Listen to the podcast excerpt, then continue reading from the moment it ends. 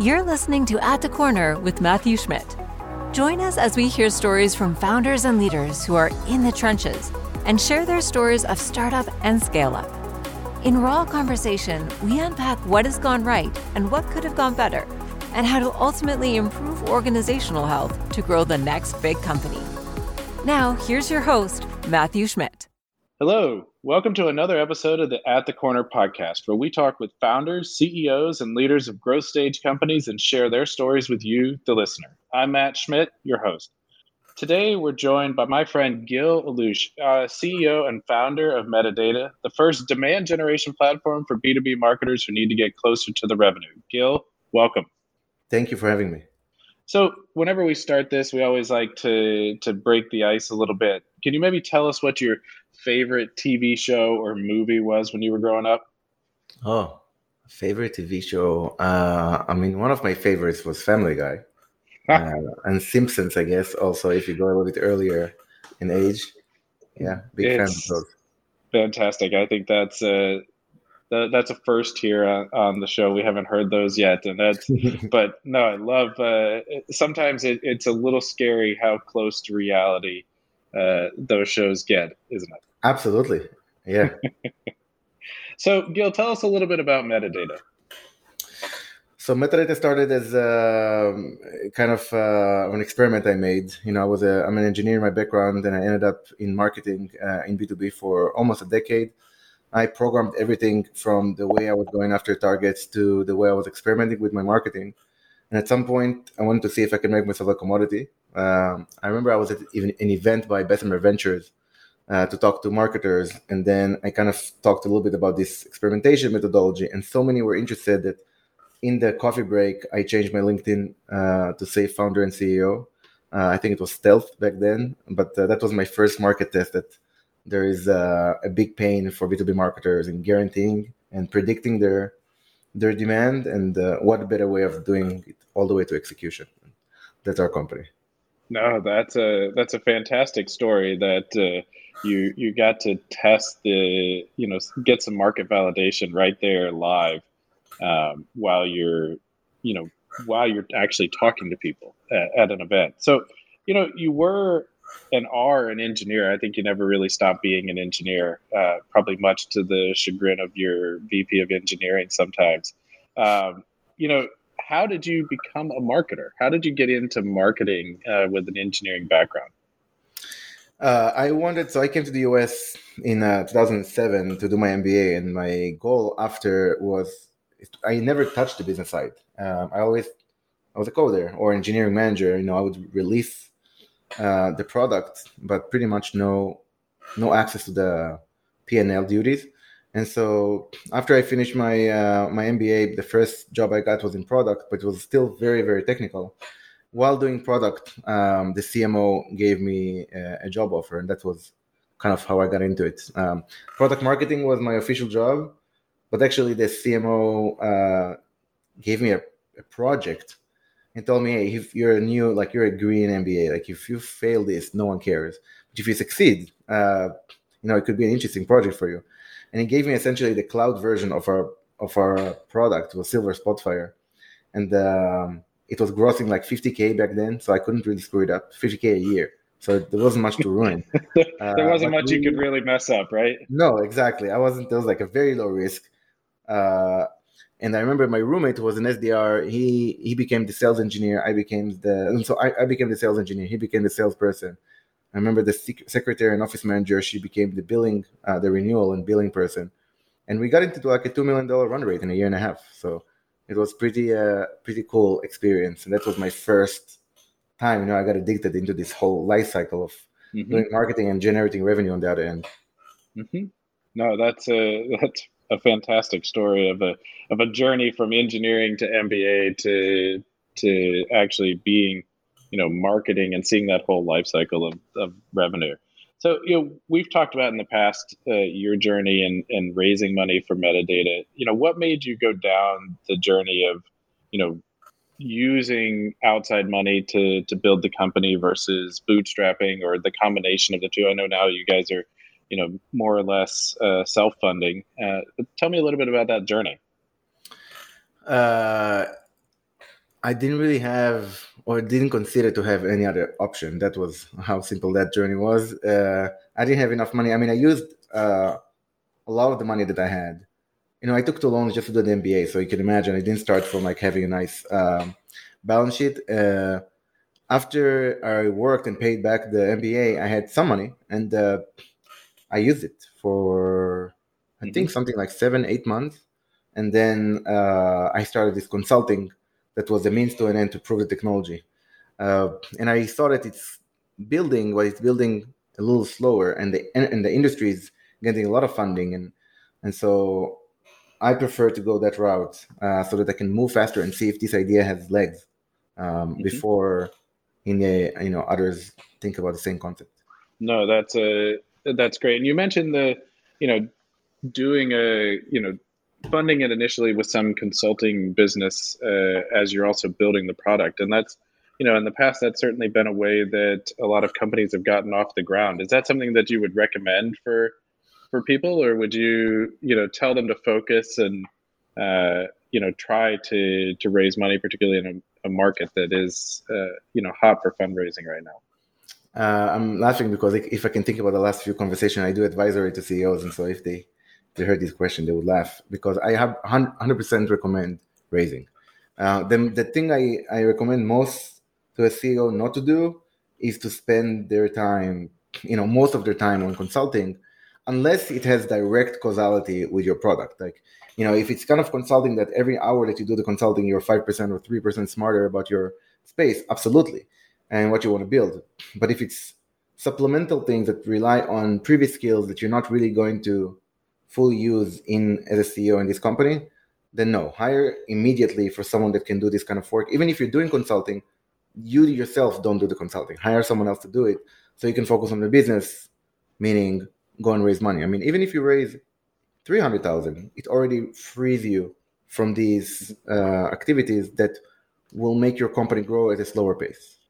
No, that's that's great advice. Great advice because I mean, as you know, anytime that you begin to split your focus, uh, the more likely that you're going to miss something important. Uh, which kind of leads us into the the next question, which is, you know, when you've raised money and you're growing quickly, particularly as quickly as you guys are are growing, uh, you know, it's easy to to lose sight of things and for things to to maybe feel like they're uh, going off the rails a little bit. Can you maybe talk about a time when you felt like you guys were growing too fast and you didn't have your arms around everything? Like right now? yeah, you mean 30 minutes ago, right? Like, like half an hour, like like this morning. Yeah, yes. uh, it's it's happening all the time. My biggest uh, concern is to grow as fast as the company is growing or faster, because the company is growing beyond my comfortable zone and my comfort zone um, but I think the team that we have is outstanding and they're proactively. I mean, we're already planning the we're already planning pretty well ahead for 2022, given that the year didn't even end for us yet. Uh, so I'm, I, also know that we're kind of getting in front of it uh, in mm-hmm. a way. And so, you know, that kind of leads to how do you, how did you get back on track? And it sounds like hiring great people and letting them, you know, do help you and and use their experience to to plan uh, and be able to execute along that plan is really the the best way to to try to get things back on track. Yeah, I would say my tactic, my technique um, in the past and the present is to hire great people, uh, and then push for the uncomfort zone. So, if last year we got into the conversation of how faster can we actually grow efficiently, and we are able to increase the goals twice last year. This year is like let's let's do it earlier. Uh, let's figure those things uh, earlier. Step outside of the comfort zone. Have those discussions early. Then you know, then make some bets and execute so the rest of the year is clear. Um, mm-hmm. so that's what we're trying to do. And you mentioned you know growing outside of your comfort zone and and your experience and you know if I recall you know metadata is the you know this is certainly the biggest company I think that you have founded.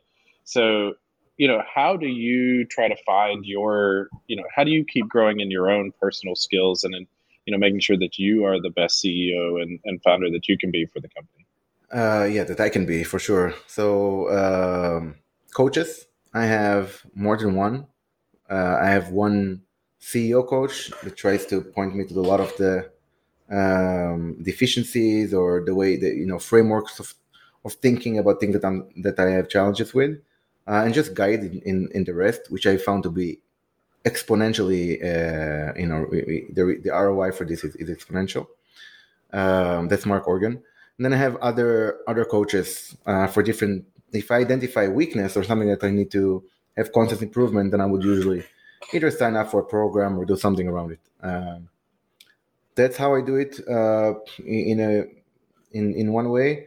And then there are some things more for the right hemisphere of the brain, you know, just like the mindset and the mood and, and your interpersonal skills. Uh, and I find, uh, you know, doing retreats, whatever it is that, that gives you, uh, you know, kind of uh, outside thinking, um, that, that's something that is very helpful as well.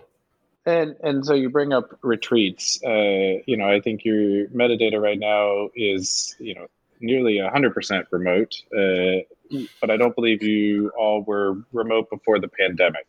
Uh, you know, maybe talk about some of the the challenges that that the company's gone through as you guys have moved to to being remote, and how has that changed the culture? You know, um, the person responsible and to thank to uh, for the remote is really Olena and Emily. Um, Olena really wanted to work remote herself, so my promise to her was if you make the company remote, you can move to an island. And so she made the company remote, and then she moved to an island. Uh, so that that that happened, and so we were kind of remote already before uh, 2020, um, but we're fully remote today. Although we do have a few satellite offices where six, seven people come to the office and they feel comfortable with that. Um, some of the big challenges I think is the just a social interaction, you know, building trust and just hanging out with people outside of always a business interaction. So, so you know, I'm asking for something or updating you or something, so on and so forth. Um, and the happy hours, absolutely, I miss those. Um, yeah, there's some areas where uh, it's it's always nice for one team to hear the other. We get a little bit of that in the satellite office. You know, marketing can hear SDR conversation, and and AE can hear CSM, so on and so forth. Um, and of course, the mood. You know, you don't get a chance to kind of have a pulse check on on on someone in a more you know non-programmed way. You know, you can't just walk around the the floor and see how people are and how they feel and is there good vibe and energy you know going on or is it you know is it is it colder you know? Um, those are the things that i think are hard uh, you know are, are, are, at least for me are challenges. And you try to complement them with you know happy hours on zoom and you know people logic to help us understand if there is burnout or things like that. Um, we also try to, if we can, uh, do kickoffs for the leadership and meeting meetups for the half a year with the team, and I found that to be uh, relieving from that um, from that from that area where it gives you a lot of that camaraderie and connection, even if it's in a short amount, amount of time. Now, and for your kickoffs, are you doing those twice a year? Are you getting those, and are those full retreats with those different groups, and are they in person, uh, or do they? tend to be uh, hybrid and uh, at least for the last two years uh, they've been hybrid um, we know if someone wants to come they can they don't have to um, and so we do all the sessions you know like the, even the leadership kickoffs we're getting multiple microphones and you know, we try to zoom the whole thing we ourselves if there's a workshop we connect with the zoom even if we're in the room uh, that's what we've learned from a few events but yeah the there is some percent uh, that is going up in terms of in-person attendance. Mm-hmm. No, and I think you know when we've had conversations with a lot of uh, other founders that uh, you know the challenge of getting that vibe of understanding the vibe from the team at any moment and in a non-programmatic way has is still something that's been very hard to replicate. It doesn't you know the, yes the the virtual happy hours you know they work for some people but they don't work for others. They don't you know the ceo doesn't necessarily get that same uh, feel that you get from just talking to somebody and and seeing how they actually are you know how their body language is. Um, so i think that you know there's still a i think there's a lot of opportunity in the market and in you know for companies to be able to to try to figure out you know how to make that part of the company transition. Uh, if, particularly if we're going to keep being remote and hybrid uh, for the foreseeable future. Right. I would agree with that yeah absolutely. So you know how obviously for you culture and the health of the organization and you know particularly with the way that uh, the company pushes to to grow and grow out of its comfort zone how are you trying to measure the health of the organization? How do you keep that pulse? Um, and you know how does in many ways how does data help your company to to better understand that? You guys are a data company at the end of the day and you use a ton of tools. And so how are you how are you working to you know continue to evolve how you measure that health of, of the company and make sure it's pointed in the right direction?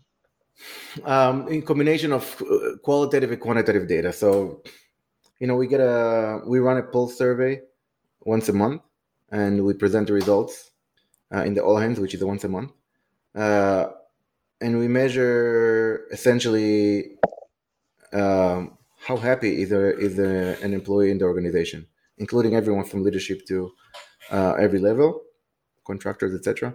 And then we uh, that's one point that we use. We also have things like qualitative questions there, where we can pull in subjects that are challenges or or things that are working well. And we have that data month to month, so we can see some correlations uh, and attendance, of course, participation. Then we also have, of course, People Logic AI, which is very helpful. Uh, you aggregate a lot of the of the data that uh, we would like to analyze without having any of the personal stuff there. So understanding if there are groups that are a little disconnected or in too many meetings, uh, so on and so forth.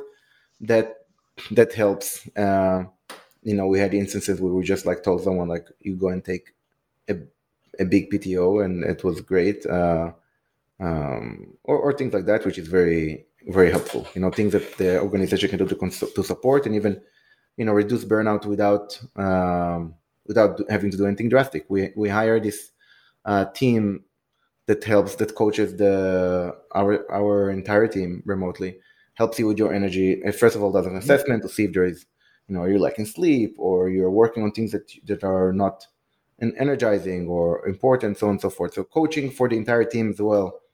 You know, these are kind of actions and measurements that we're trying to do mm-hmm. hand in hand. Uh, we're running through it you know we're running through a feedback loop and we see what works what doesn't work and then we try again.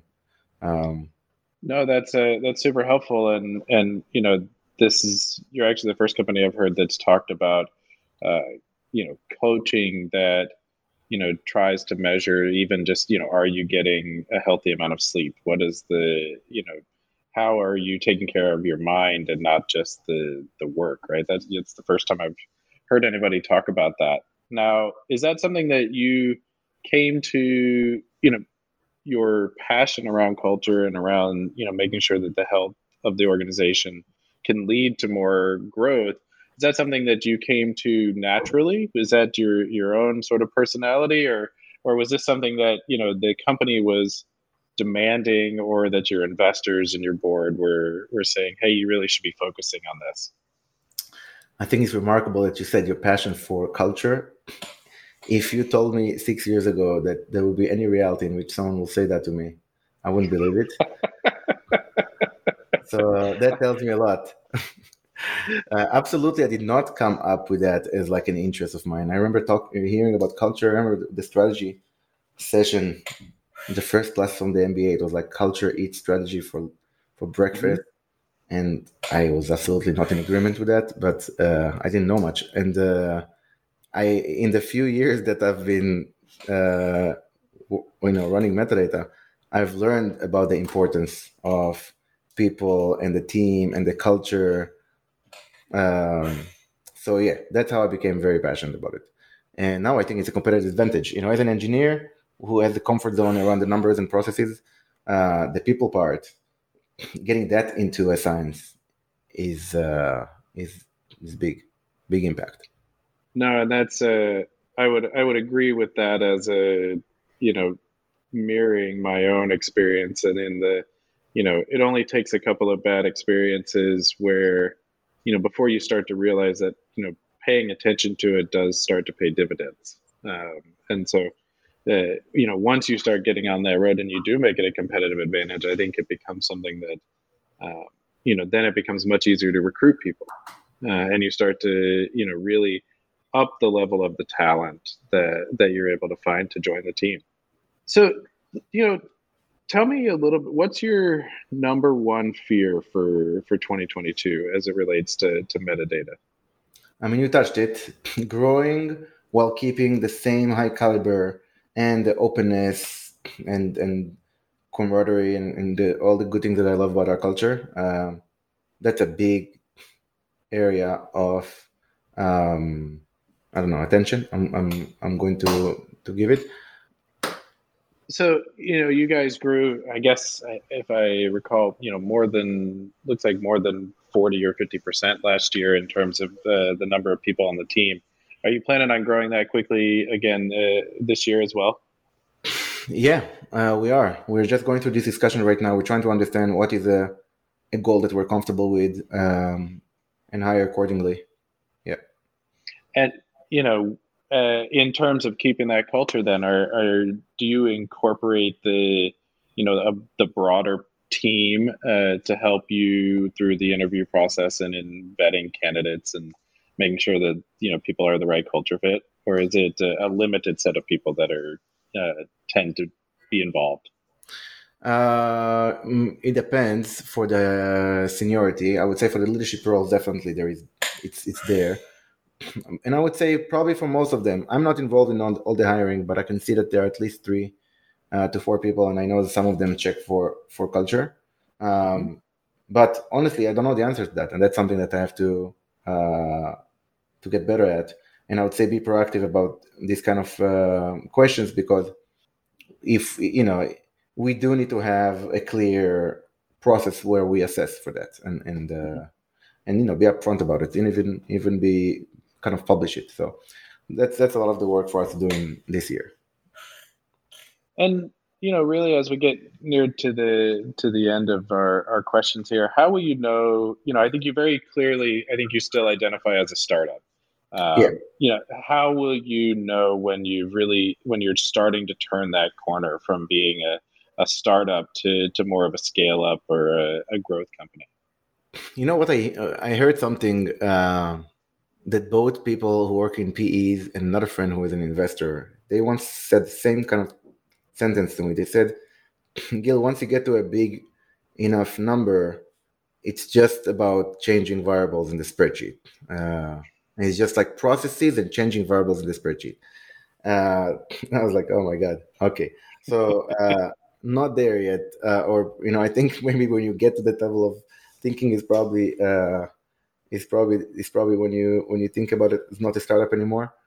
I'm uh, we're I'm very focused on uh, on building something that is different. It takes advantage. It arbitrage. It takes an arbitrage advantage diversity being one of them and culture being one of them and, and pricing and and the way we scale uh, there's no reason we shouldn't be innovative not just in our technology but also in the way we scale. And i think as long as you innovate and you experiment you have, you have some budget to make mistakes and can maximize your uh, you know your your output you will have fun. And of course if it, you know some of it works then the company grows even faster and more efficiently. You will also have a, a better financial return as long as this is happening, we're growing fast and we're having fun and learning. Uh, it's a startup. If it stops, uh, you know, any of those things, you know, if it's like 10% growth or not really having fun, uh, maybe I, am not working for a startup anymore. no, I, I love that answer. And I love that the, you know, your definition of when it stops really revolves around whether or not you're having fun building the company and and making it grow faster and being able to you know set chart the course uh, through experimentation. I think that's a that's a great way to to approach it. And so. the team too, right? Like if you know, yep. it's, it's it's on me and and on everyone to like make sure when it's not fun to like take a breather and make it fun again. No, I I love that. I love that. So, you know, the last question we always like to ask people is so what other CEO or founder would you like us to to have on the show next? Oh, there's so many great ones. You know, uh, Mark Organ, I think he's a great CEO, obviously. Uh, so I'll, I'll, nominate him. I think Nick Mehta is a, is a really great CEO that I uh, I look up to. Um, Manny Medina in the growth he's done. Uh, I think Henry Schuck's uh, M&A strategy. There are some amazing ones out there. Those are the first that come to mind. Goddard is a repeat one. Fantastic. Well, we'll uh, we'll reach out to some of those. I think we've got some connections, and we'll uh, we'll see if we can get them on the show. Gil, thanks so much for for joining us. I really enjoyed the conversation and hearing a little bit more about uh, how you do what you do and and all the success of metadata. Thank you. Thank you, Matthew. Appreciate the friendship, and thanks for having me. Thank you for listening to this episode of the At the Corner podcast. Make sure you're subscribed to us wherever you get your podcasts. For show notes or more information, visit www.atthecornerpodcast.com. The ideas discussed during this episode are the opinions of the participants and do not serve as legal or financial advice. Until next time, this is the At the Corner podcast.